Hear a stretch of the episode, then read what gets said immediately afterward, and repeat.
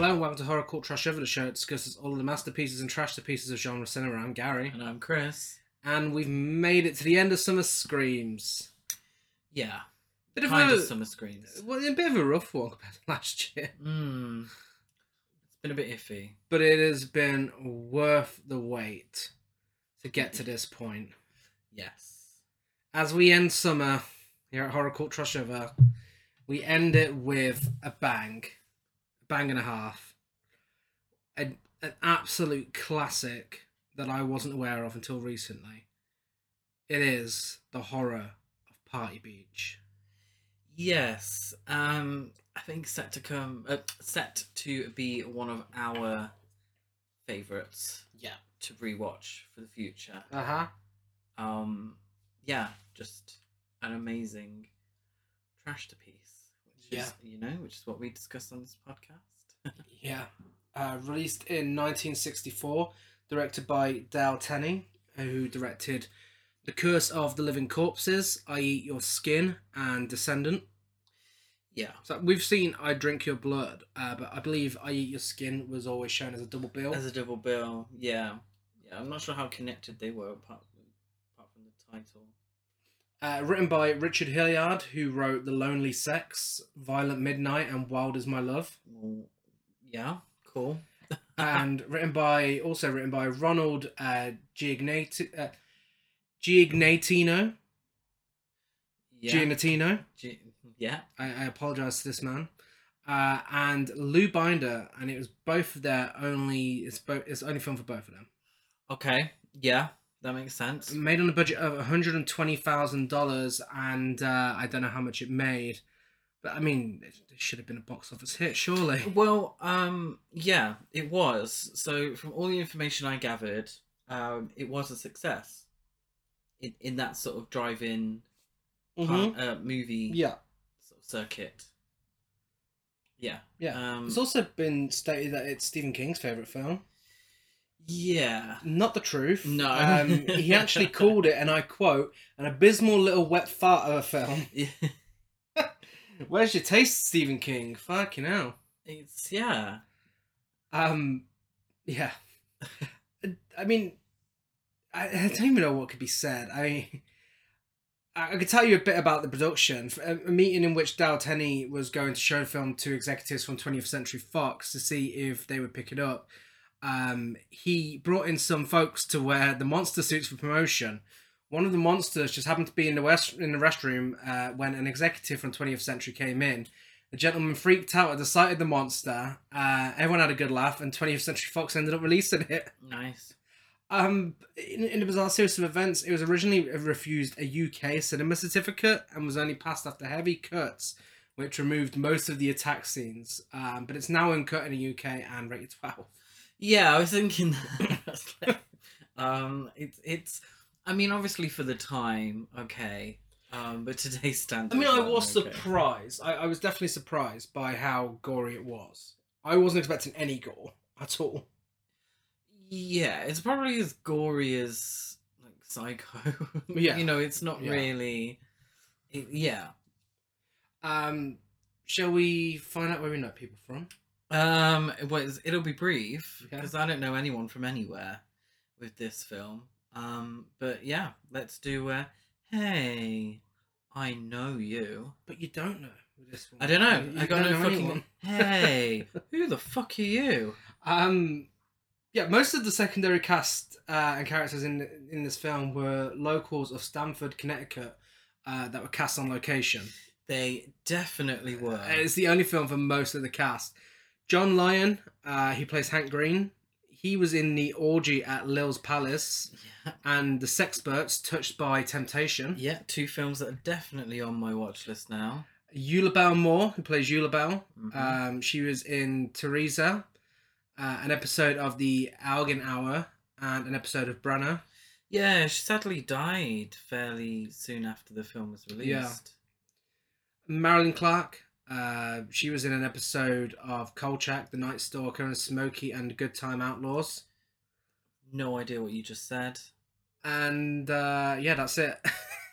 Also, the teens in this film, including the three girls in the car, absolute queens.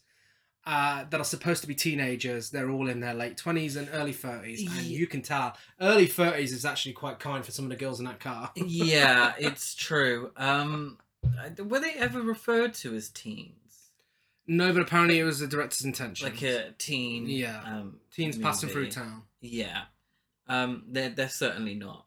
No. They're nothing of the sort. Yeah. So it's time for our feature presentation. While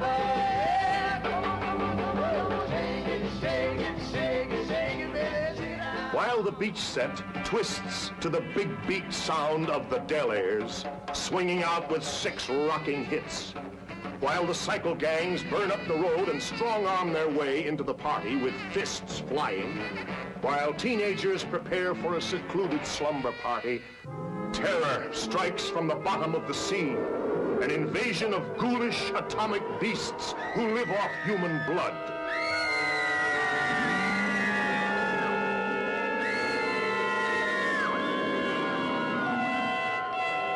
But before we get into the film itself, a promotional sign was posted at every theatre showing the film, which stated, "For your protection, we will not permit you to see these shockers unless you agree to release the theatre of all responsibility for death by fright." How many films did that? I mean, this was 1964, so this was a bit after William Castle's heyday. A bit late for it. But filmgoers still had to sign a fright release before they entered the theatre.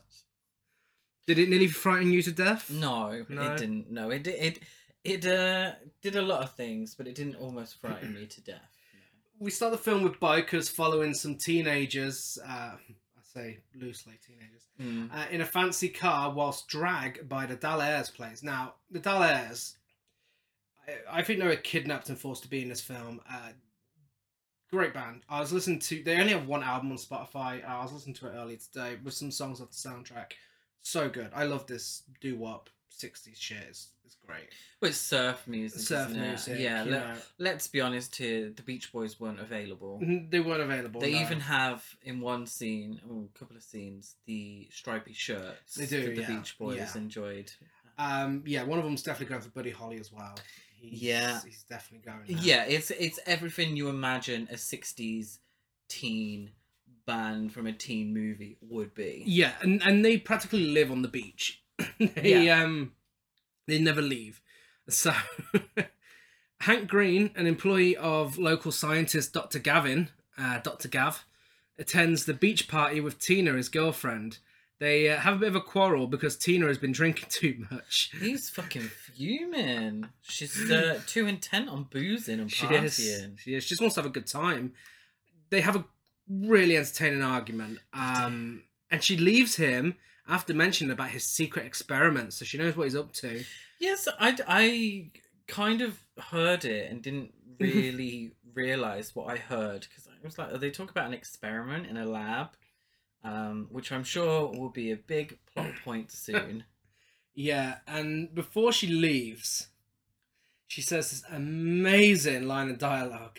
She turns to him and says, "You haven't seen living until you've seen Tina swinging." Yes.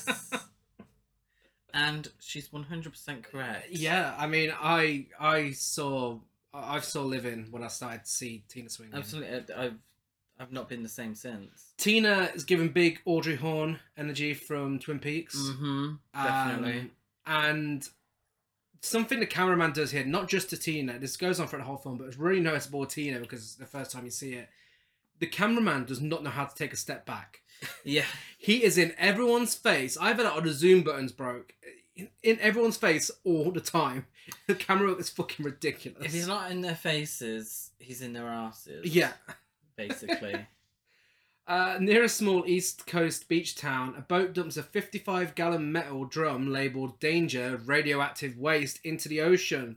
The drum opens up upon reaching the bottom, releasing its contents upon a sunken ship and a nearby human skeleton. This has been quite the theme this year with Summer Scares. It was so much of the theme that that Friday's film mentioned it. Yeah. Literally mentioned the horrors of Party Beach having the same premise. Yeah. Ticks had, animals go crazy from radiation. Piranha 3DD. The only summary part of Creepshow 2 yeah. had the toxic or whatever it was, you know, the slime in the lake. You know, so it's definitely a theme. Camp Blood was just toxic. The fact that, fact that it exists is toxic. I forgot we even saw that film. Yeah, so we get to see the skeleton transform into an aquatic humanoid monster, and I swear to you, we see every fucking second of it. It goes on for about 5 hours. Like, we just sit there watching this fucking thing transform for so long. It's like somebody is projecting it on slides and going very slowly with some horrendous screeches erupting. Yeah. Like, really, like, oh my god. Yeah, we're slowly introduced to something that maybe has fish features. We don't see it in its full glory straight away whilst we're having our projector slides. Like, next slide, please. Yeah, of the two monster suits created for the production, one turned out to be too small for the stuntman who was supposed to wear it. So as a last-minute substitute, a production assistant's 16-year-old son, who was quite small, was called in to portray the monster, and the suit fit him perfectly. So you've got some stunt work. There we are. It starts walking around. It does. And it looks bad. It looks bad. It's not the worst of the worst. But it looks bad. It does look bad, but I wouldn't have it any other way. I mean... It just kind of looks like a weird frog suit. Yeah. Like, you know when Mario wears that frog suit? Mm-hmm. It just looks like a really bad version of that. Yeah, and this is what I love about films like this. I love it when it looks so cheesy and so bad. It's really memorable, isn't it? Yeah, it's really charming. Yeah, so it makes its way towards the beach. Where there's a dance party going on, because this is a musical, everyone. It's classed as a musical. The characters don't really sing. No. It's more of a music. They do movie. Some great choreographed dance routines, though. They do, to a song about a seatbelt. Joyride. By the Dallas. Yeah. Who else? Yeah, they're all doing a routine. Get some close-ups of some rump shaking. Well... This guy's at the bar with his girlfriend. Yes. And he goes, hey, that reminds me, did I bring my hot dog buns? And then we get a close-up shot of a girl shaking her ass. It's exactly how The Simpsons parodied it. This kind of film, like the 60s beach party films, like is it Gidget and such, where it's just teens. Yeah. Loosely. I say use that term loosely. Loosely. Fucking hell. Very loosely. A fucking nightmare. Yeah. They just shaking their bum and the cameraman is right in their ass. He is. He's right up there. Tina starts swinging. She is proper swinging. And it you know, it really does live up to her reputation that she gave herself. She then begins flirting with Mike, teenager Mike, a biker, leader of a motorbike gang. She starts grinding on him and kissing him. Yeah, the bikers, they turn up seemingly looking for trouble. Yeah. We know they're troublemaking bikers because they're wearing leather jackets. They've all got sunglasses. And one's sporting a beret. I'm not sure Marlon Brando in The Wild One sported a beret at any point, but, you know, you got to use what you got. Yeah. I'm assuming they were going for The Wild One. I assume every film post that being released was going for that. All these sort of films. Ended up with Parisian leather jacket realness. We get to meet Dr. Gavin's daughter, Elaine. Do you know what he looked like? Doug's sister. About the wig. So we get to meet Dr. Gav's daughter, Elaine.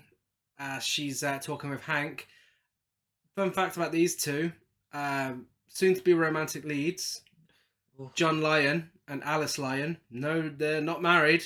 They are siblings. At times that's tough. At times really that tough to where they couldn't hire one more actress or one more actor. But, I mean, it's not like she gives a good performance anyway. It's like they cast him and they were like, okay, we need someone to play Elaine. Do you know anyone who's free? He's like, my sister. Oh my God. I was just about to say we don't get no kissing scenes, but we fucking do. And right at the end. Oh my God, I forgot about that. Yeah, we literally get on making out. Oh no! I'm surprised you weren't more horrified. I was really distracted by the setup of that scene, and I forgot they were siblings. So I'll explain why I was distracted when we get to it, because it is a great scene. I mean, a little less great now, it's a bit creepy. One of the teenagers called Johnny is making out with a girl on the beach, and a guy called Irvin taps him on his shoulder and tells him to leave. Irvin takes over kissing the girl. She's like, oh, Johnny. And he's like, hey, my name's not Johnny. She's like, well, what is it? And he's like, Irvin. She's like, oh, what's in the name anyway? And then continues kissing him. Yeah. Gone girl, get it.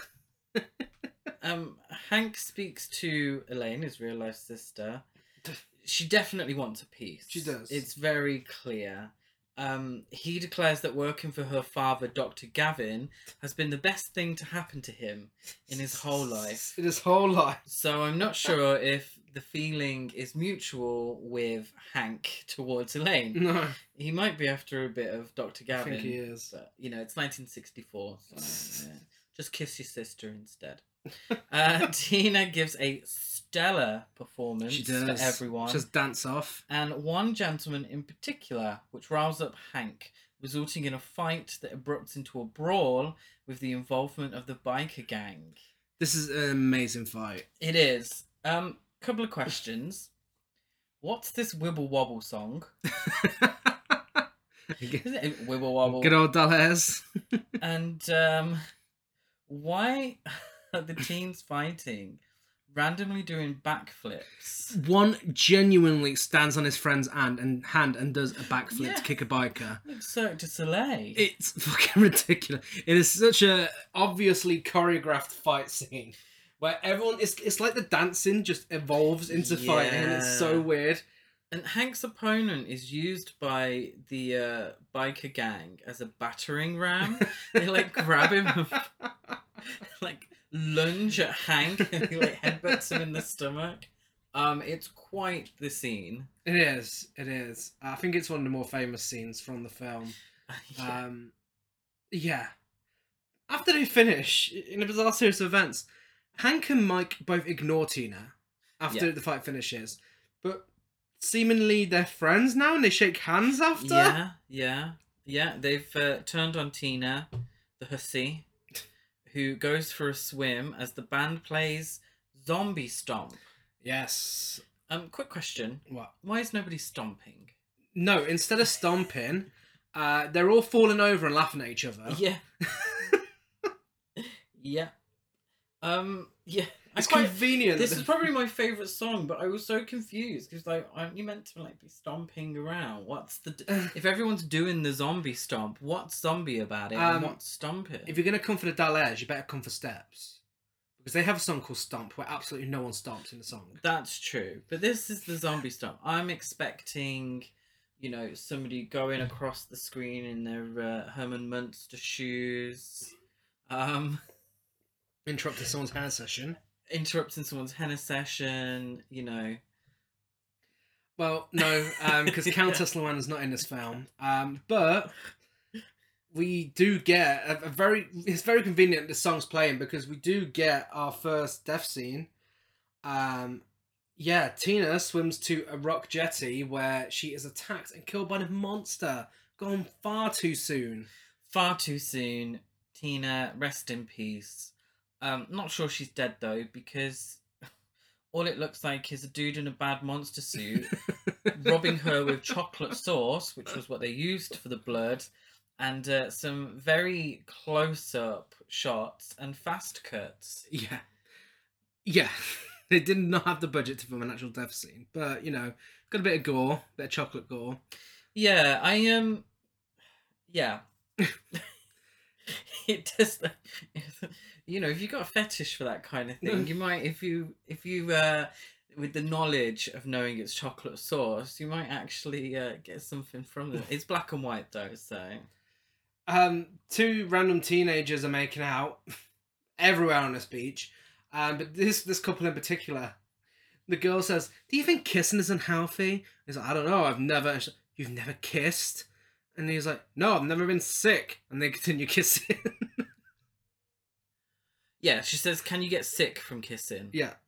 I don't know, I've never... And she says, you've never been kissed? No, I've never been sick. Wow, was my line delivery that bad? You had to repeat it. Thanks. No, you ruined it. She said, can you get sick? That's what I said. Kissing? No, you said, can you get... ill or sick. You didn't, I said, you didn't say the word sick. Listeners, rewind it back. I said sick. You did not say sick.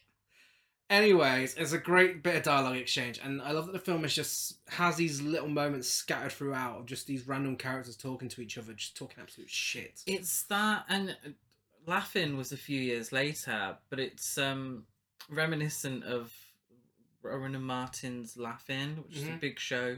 In the late 60s in America, where it just randomly cuts and there's a joke, a little skit, and then it's just like, go somewhere else. Yeah. I'm surprised they didn't do that for the rest of the film. It was only really... I think there are some little moments here. If anything, there's one straight away afterwards. It's weird because it's kind of put onto the main characters after this, because there are moments where you get some dialogue and it's like, okay, where the fuck did that come from?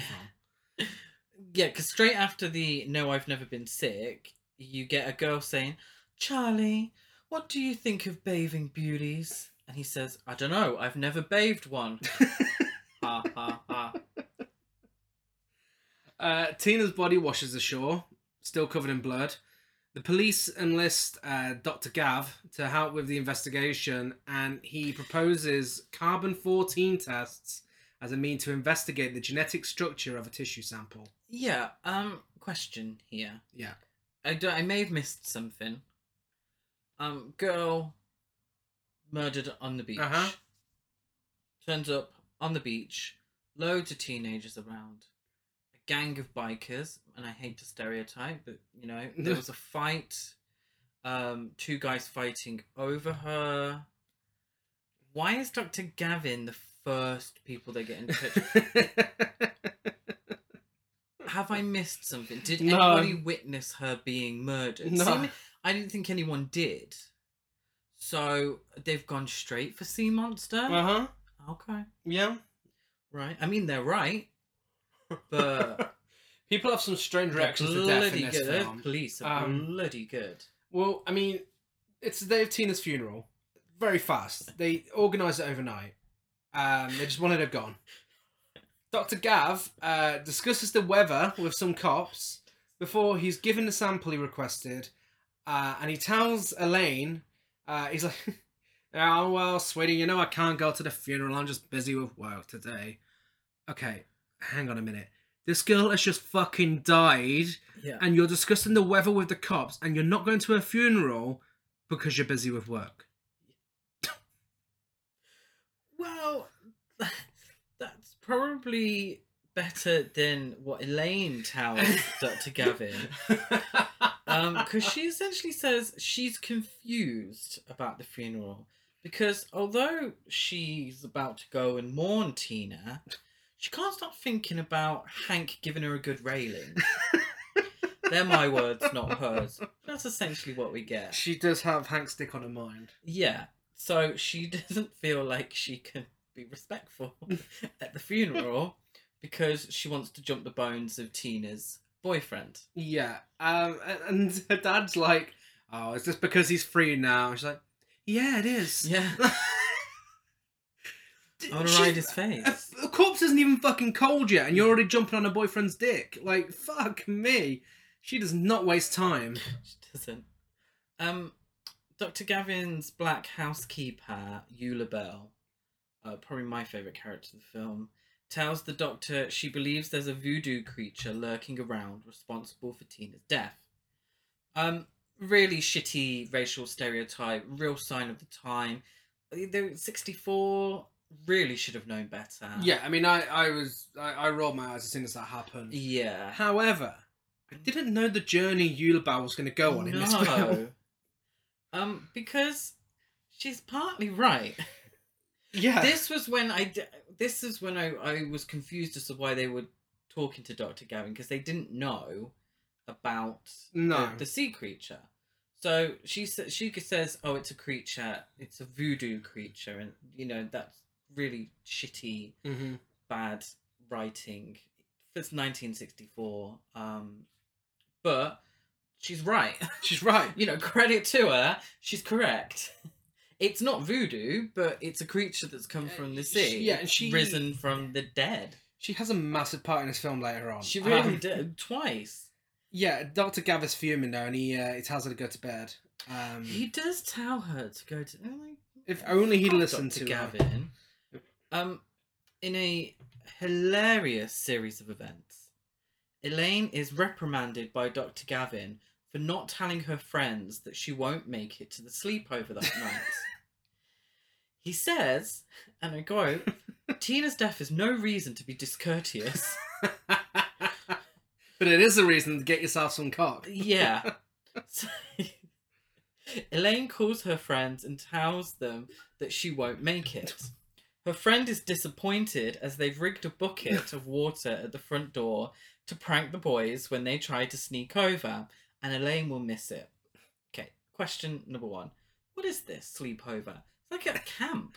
It's a slumber party. It's a slumber party, but it's at a camp. Well, what made me laugh was after her dad said about telling them, it's like, "Oh, Dad, how can you even think of that after what happened to Tina?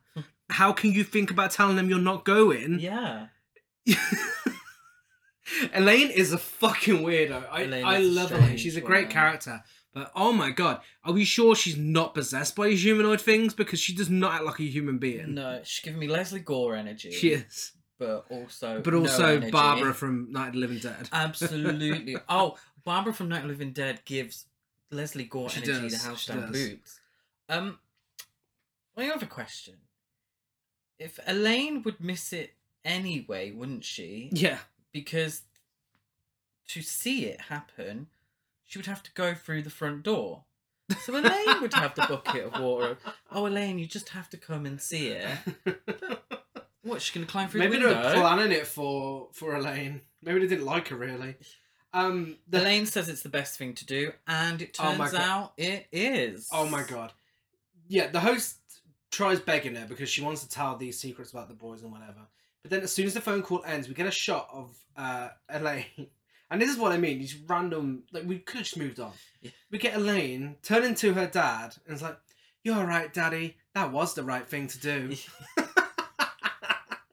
And she's correct, because it's not the boys that sneak into the sleepover. No. It's the sea monsters. Two of them. Yeah. Where did the extra one come from? They're on their way. The girls, one of them's got an acoustic guitar, so they all have a sing-along to a song about what it is to be a woman and being a slave to their husbands. Unfortunately, these teenagers. That's correct. What does a slumber party need that we haven't had so far? Pillow fight. Yes.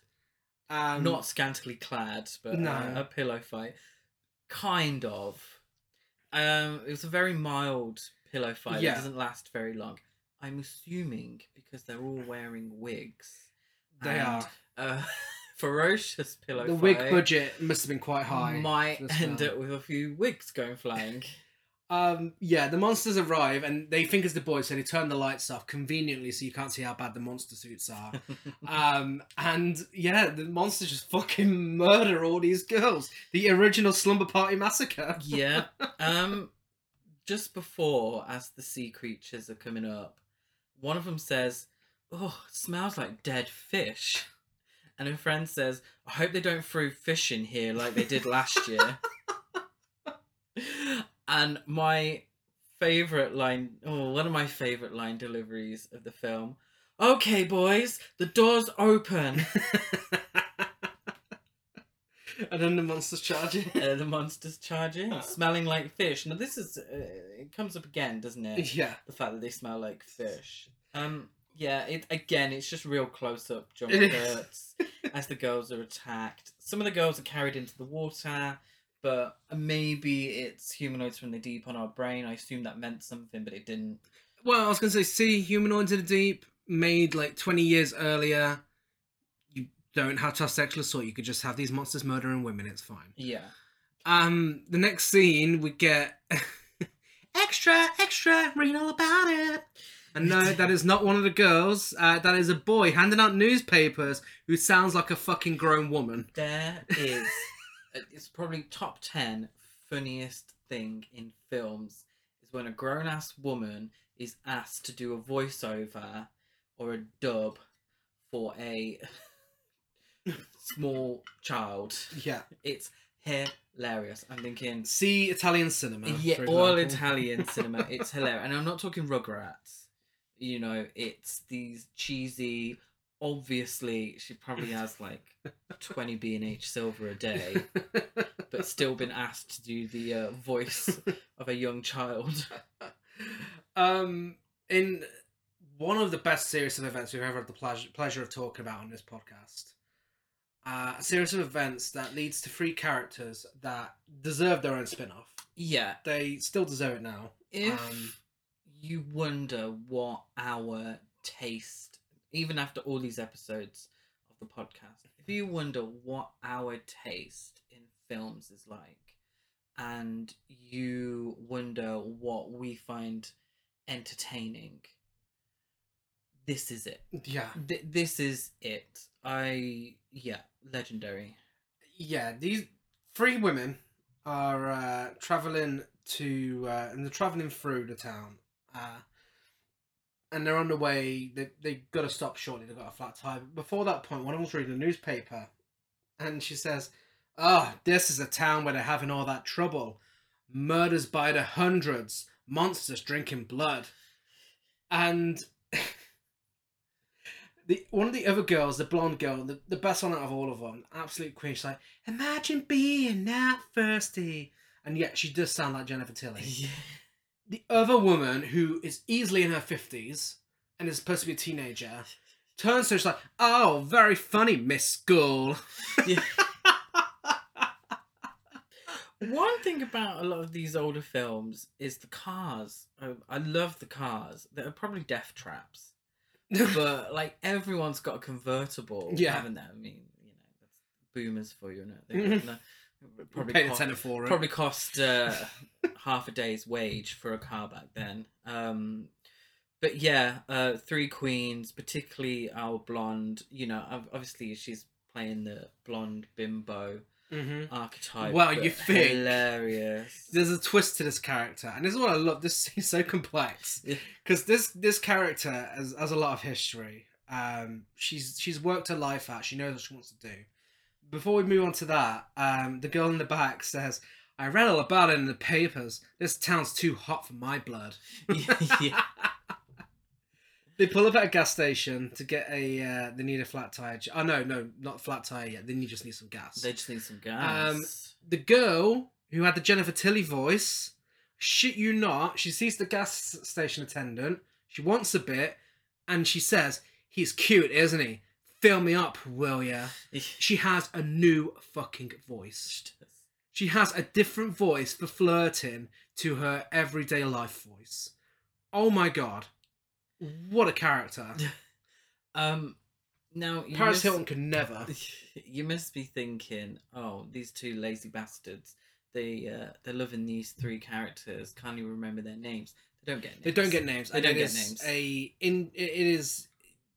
It's a crime. Why don't we give cinematic history? We should have given them names. I haven't got time to do it now. But Miss School. Well, we know she's Miss School anyway. Miss School is the best character. Miss School. Mae West. Mae West definitely playing someone much younger than she is. But yeah, I mean, why there was never a spin-off with these characters, I don't know. Because they die. Prequel. They could have done a prequel. Where were they going? Where New have they York. Been? They were going to New York. What has Miss School been doing her whole life? We need to know. The gas station attendant is so distracted by the women flirting to the point he overfills the car. A scene from Elvira Mistress in the Dark, might I add. Yeah. This had to have been an Elvira... movie. They literally do this exact scene in Elvira Mistress of the Dark, like when he's filling up at the petrol station and he blows the petrol station up. Yeah, because he was too focused on her. I'm convinced it's taken straight from this. Yeah, but it's gotta be. This must have been one of the movies that she hosted. She it was definitely Mystery Science Theatre. Yeah, but probably I can see it being a Elvira. film. The three queens get a flat tire when they drive into the woods, thinking it's still a road. They do. Yeah. Hey, this doesn't look like a road. Sadly, their time in the film comes to an end when they are attacked and killed by monsters. However, I say killed loosely because the monster kills one of them just by putting her in the trunk of the car. Yeah. She must have been killed off screen. My question is, when did it get dark? I know. Because seemingly they haven't driven that far away from town. The monsters are there, and they've got to be still in the same place. They must have been. So why has it suddenly gone dark? My second question is... Oh, no, I don't have a question. I have some quotes. My favourite lines. So when they're changing the tyre and the sea creatures are approaching, one of them says... Something must have died in there. It smells like the fish market in July. Someone's been to Coventry Market. One of them says, I hear something. It sounds like a large person walking in mud. Wow. Oddly specific. I mean, there we are. And I'm not sure the context. I can't remember the context, but I had to get this down. Have you two flipped your wigs or something?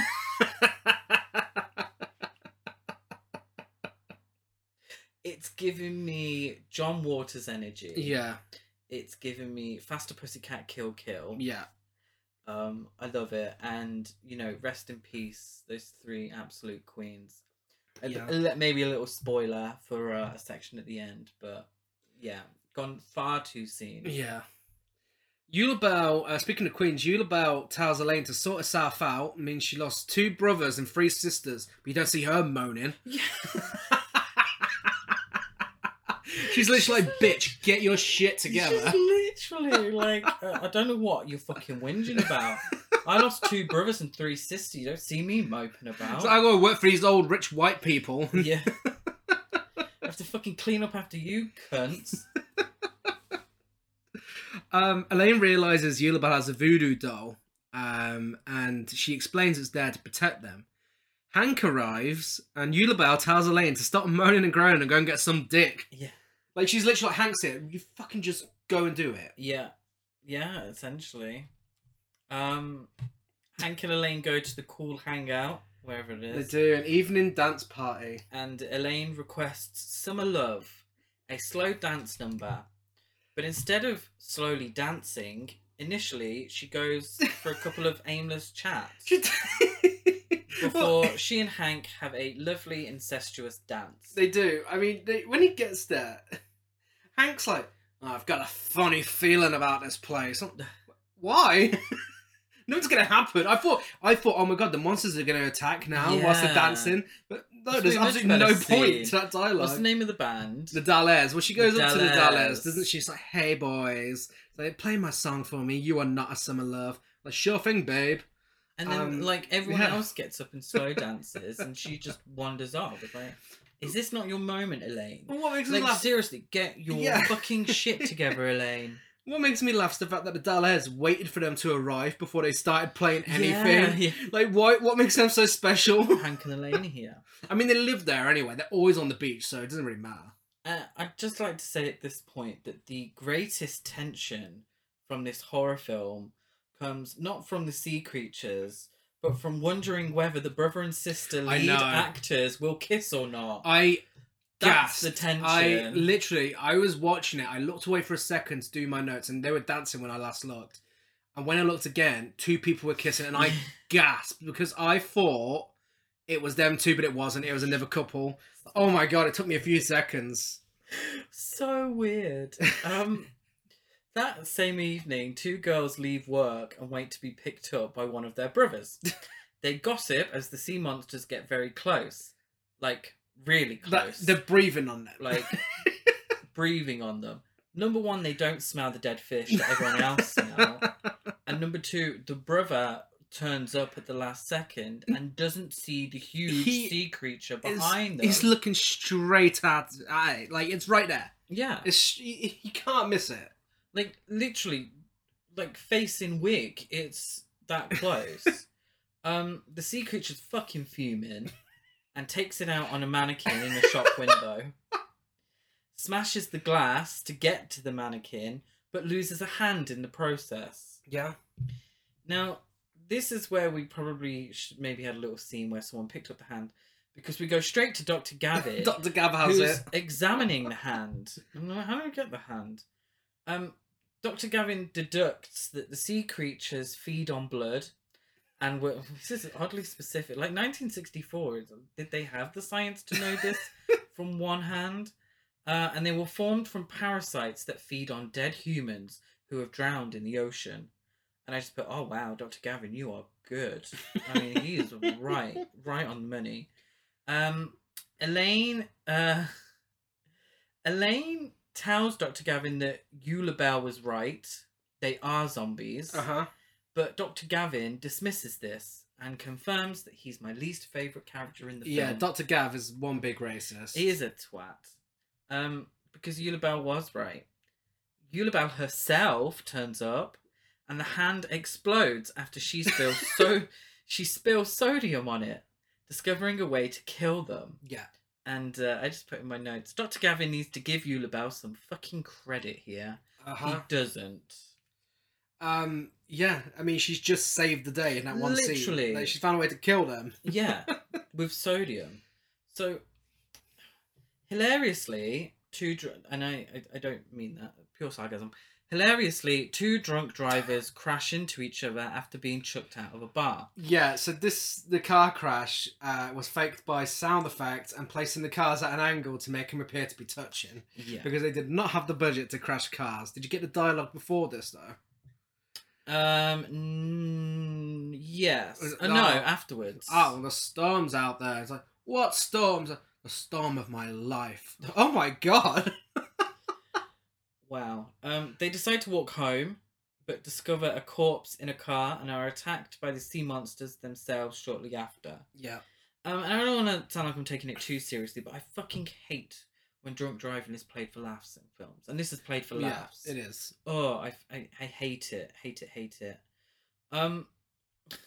More oddly specific descriptions of what things sound like, when one of them says, it sounds like someone walking in wet boots. It's probably some old drunk. I hate drunks. And I also put, it's about time some of the men were killed. Because these are the first men that are killed. They are, yeah. Yeah. Those three queens had to be sacrificed. I know. You know. Dr. Gaff's still alive. Two drunkards out there. Following a montage of additional women being attacked and killed, the police initiate unsuccessful searches. No, that's not true. Yeah, it is. I thought the montage was of the film so far. No, it's additional women being killed. No, I look like Tina and everyone.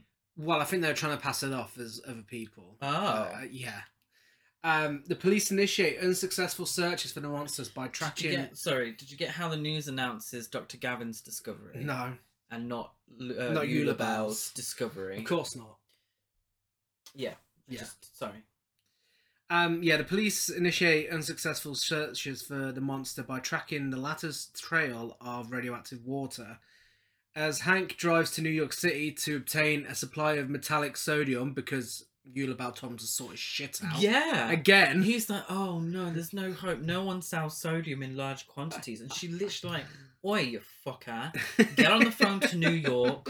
See if they've got any. Picks up the phone, they've got some, and goes. Eulabelle literally made everyone in the world view white people as fucking idiots in horror films. Because she has pulled up so many points in this film. She's kind of like us. I mean, in the way that she's like a walking commentary on what everyone should be doing. Yeah. Like, what the fuck are you? She's like CinemaSins. She's... Literally, she's had to tell them all to get their shit together on numerous occasions. She probably knew that sodium killed them and deliberately knocked over the sodium so that Dr. Gavin can have his moment. Elaine performs her own search for the monsters at a local quarry, near where the female travellers were killed. Rest in peace. Upon learning this from Eulabelle, yes, because she didn't tell her dad she was going there. No. So fucking Eulabelle, again, has to tell Dr. Gav, and then he goes and saves her life. He rushes off to assist her, bringing a small amount of sodium with him. As Elaine is testing the quarry water, which registers as highly radioactive, she notices the emergence of a monster. Now, according to the director, there are only two complete monster heads created for the film, which is why in most shots of the multiple monsters, you don't see their heads clearly. For the climactic scene that we were about to talk about, the shot of the horde of monsters running through the woods was created by superimposing different takes of the complete monsters together. Yeah. Yeah, it definitely, yeah, that makes sense to me. Yeah, what I'm confused by is, what body of water is this that Elaine's at? Where the Queens got killed. Yeah, but Tina was killed on the beach. Oh, no one cares about Tina anymore. She's old news. Forgot about her. Yeah, I was just a little confused. Why aren't they checking out the beach where Tina was killed? If you know Tina was killed by a sea mine, because everyone else was killed on land. Yeah, but they believe the creatures are living, you know, in water. Mm-hmm. So why didn't they go to the rock where Tina was killed? Anyway. Yeah, she manages to avoid an attack by slowly walking away, and I mean, fucking slowly walking away. God. And then she, quotation marks, falls, yeah, and becomes incapacitated by a bloody leg injury. Now, when I say falls loosely, we just get different camera angles of her moving towards the camera. Yeah. Yeah. She did not want to do her stunts. Elaine is fucking useless. She is. And she continues to be useless for the rest of the film. Dr. Gav arrives by her side and by tossing sodium makes the monster disappear with an explosion and a big puff of smoke. Did you just call me? I mean, literally, it disappears. It doesn't melt, it disappears. Yeah, yeah. Is that, what film does that? Oh, I swear there's another film where... Probably. Yeah. I think lots of films. But it was probably done as a joke. I mean, this is supposed to be taken seriously. Yeah, yeah, no, of course. As additional... Oh, it's in Wizard of Oz. Wizard of Oz. Yeah. As additional monsters approach, Dr. Gav engages one of them in hand-to-hand combat. Barely. Yeah, so they're all struggling because Eulabel's not there. Elaine is doing absolutely fuck all whilst Dr. Gavin is wrestling with a sea monster. Yeah, Hank turns up. Teleports from New York, and they're eventually defeated. And the news gives full credit to the police and Dr. Gavin. Yeah. I mean, even Hank did more than Dr. Gavin here. Like, yeah. But when he attacks the monster that's attacking Dr. Gav, he badly burns Dr. Gav in the process. Oh, which we soon find out. Yeah, they all destroy the monsters. Yeah. Elaine is constantly having an orgasm whilst they're walking to the car after. She's like, like she constant doesn't orgasm say a word whilst it's all going on, and then walking back to the car. She's like,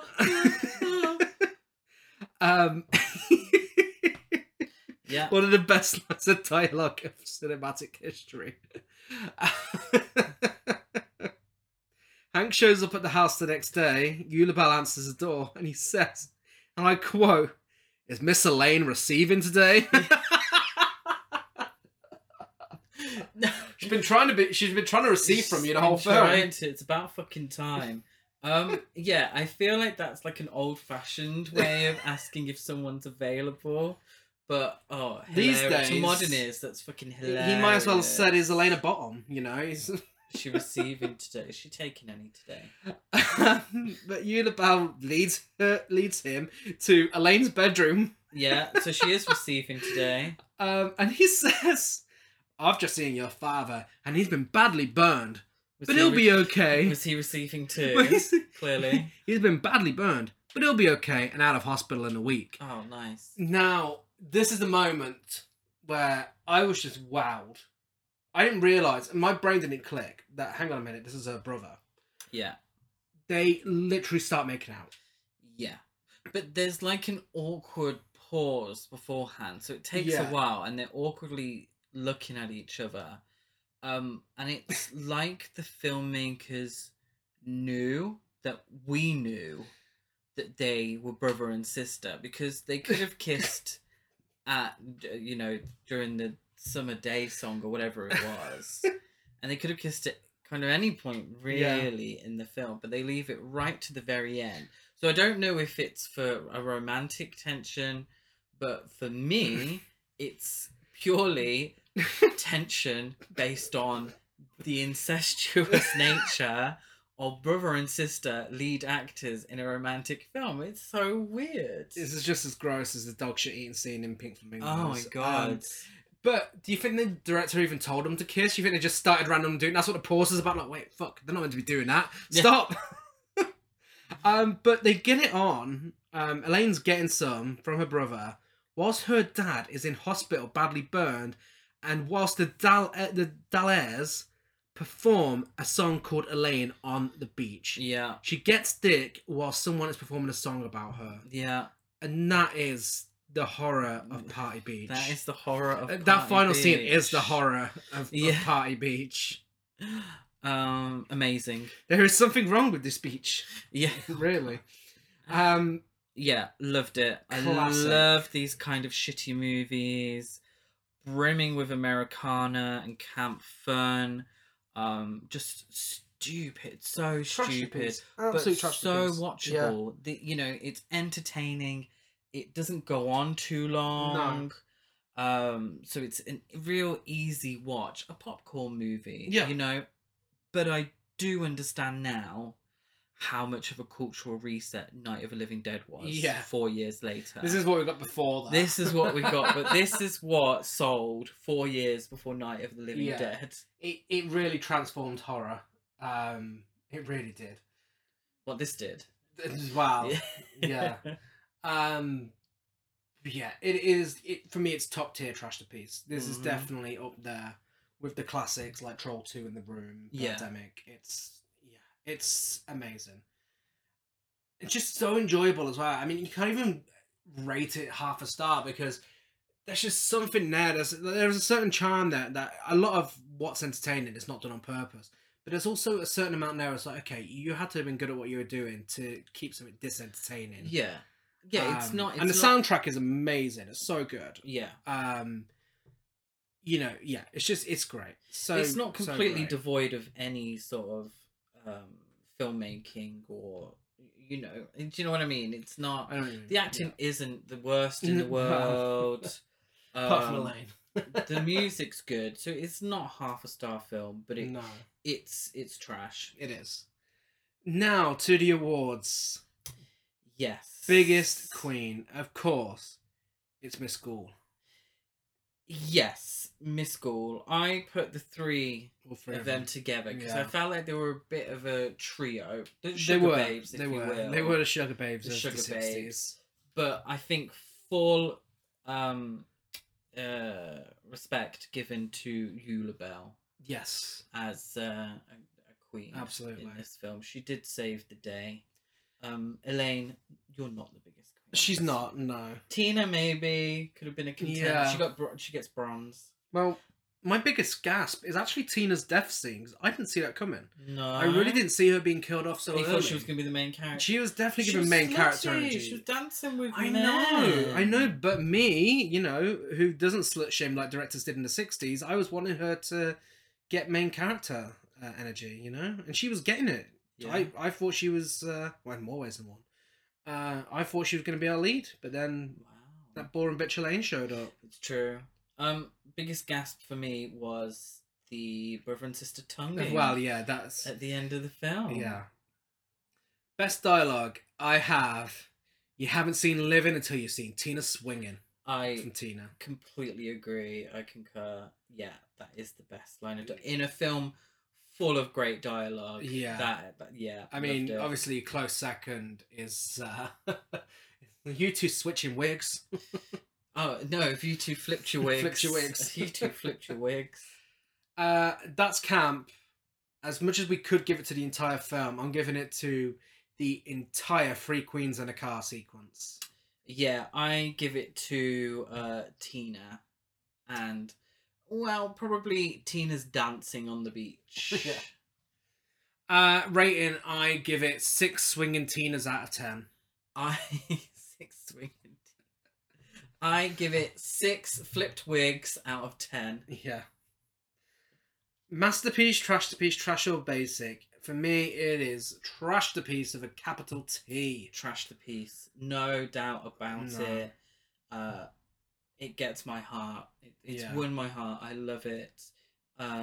Yeah, there's nothing more to say. Just amazing. Available on US DVD and Blu-ray, video on demand, and YouTube if you're not in America. And if you enjoyed this, I recommend checking out Sting of Death. Yeah.